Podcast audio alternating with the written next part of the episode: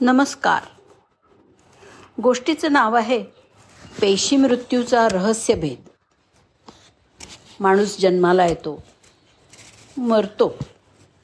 पेशीसुद्धा जन्माला येते कालांतराने मरते. दररोज आपल्या शरीरामध्ये लाखो पेशी मरतात. अर्थात नवीन पेशी निर्माणसुद्धा होतात. मरणासन्न अवस्थेत असलेली पेशी मरते तरी कशी? आतापर्यंत वाटायचं की पेशीपटलातून आयन हे पेशीमध्ये जातात. पेशी फुगते आणि फुटते आणि मग मरते.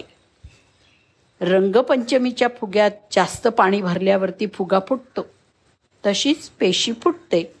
हा समज अंशत बरोबर आहे. पण पूर्णपणे बरोबर नाही.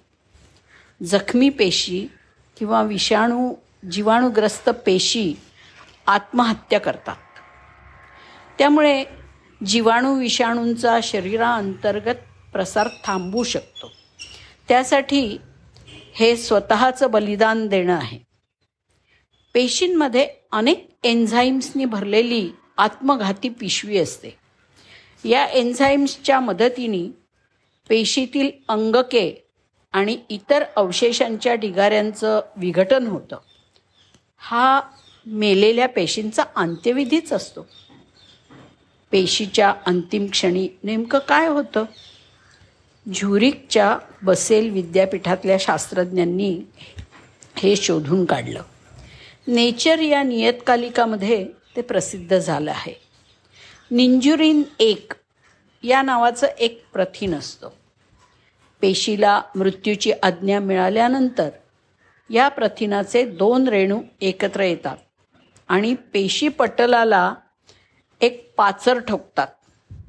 मग याच प्रथिनाचे इतर रेणू या पाचरेला येऊन चिकटतात आणि एखाद्या चाकूनी कापड फाटावं किंवा फाडावं तसं पेशी पटलाला ही प्रथिनांची सुरुई हळूहळू चिरते. एखादी झिप्पर चेन उघडावी तशी. पेशीमधील पेशीद्रव सगळी अंगक म्हणजे ऑर्गनेल्स बाहेर येतात आणि पेशीचं अस्तित्व संपतं. ती मरते. प्रथिनांच्या सुरीशिवाय हे शक्य नाही. अतिसंवेदनशील सूक्ष्मदर्शक आणि एन एम आर स्पेक्ट्रोस्कोपी या अद्ययावत तंत्रज्ञानाच्या मदतीने ही प्रथिनांची सुरी पेशीपटल कसं चिरते हे दाखवून दिलं आहे. हे संशोधन मैलाचा दगड मानलं जातं. याचा आपल्याला काय उपयोग? तर कर्करोगाच्या पेशी मृत्यूला न जुमानता अनिर्बंध वाढतात. एखादं औषध शोधून अशा पेशींमधल्या प्रथिनांच्या सुरीला कामाला लावलं तर कर्करोगाच्या पेशींचा मृत्यू अट्टळ ठरेल. पार्किन्सन्स अल्झायमर आदी रोगांमध्ये मेंदूच्या पेशींचा ऱ्हास होतो. या पेशींमधल्या प्रथिनांच्या सुरीला औषधाच्या मदतीने कामाला लावून परावृत्त केलं तर चेतापेशीचा मृत्यू थोपवता येईल. धन्यवाद.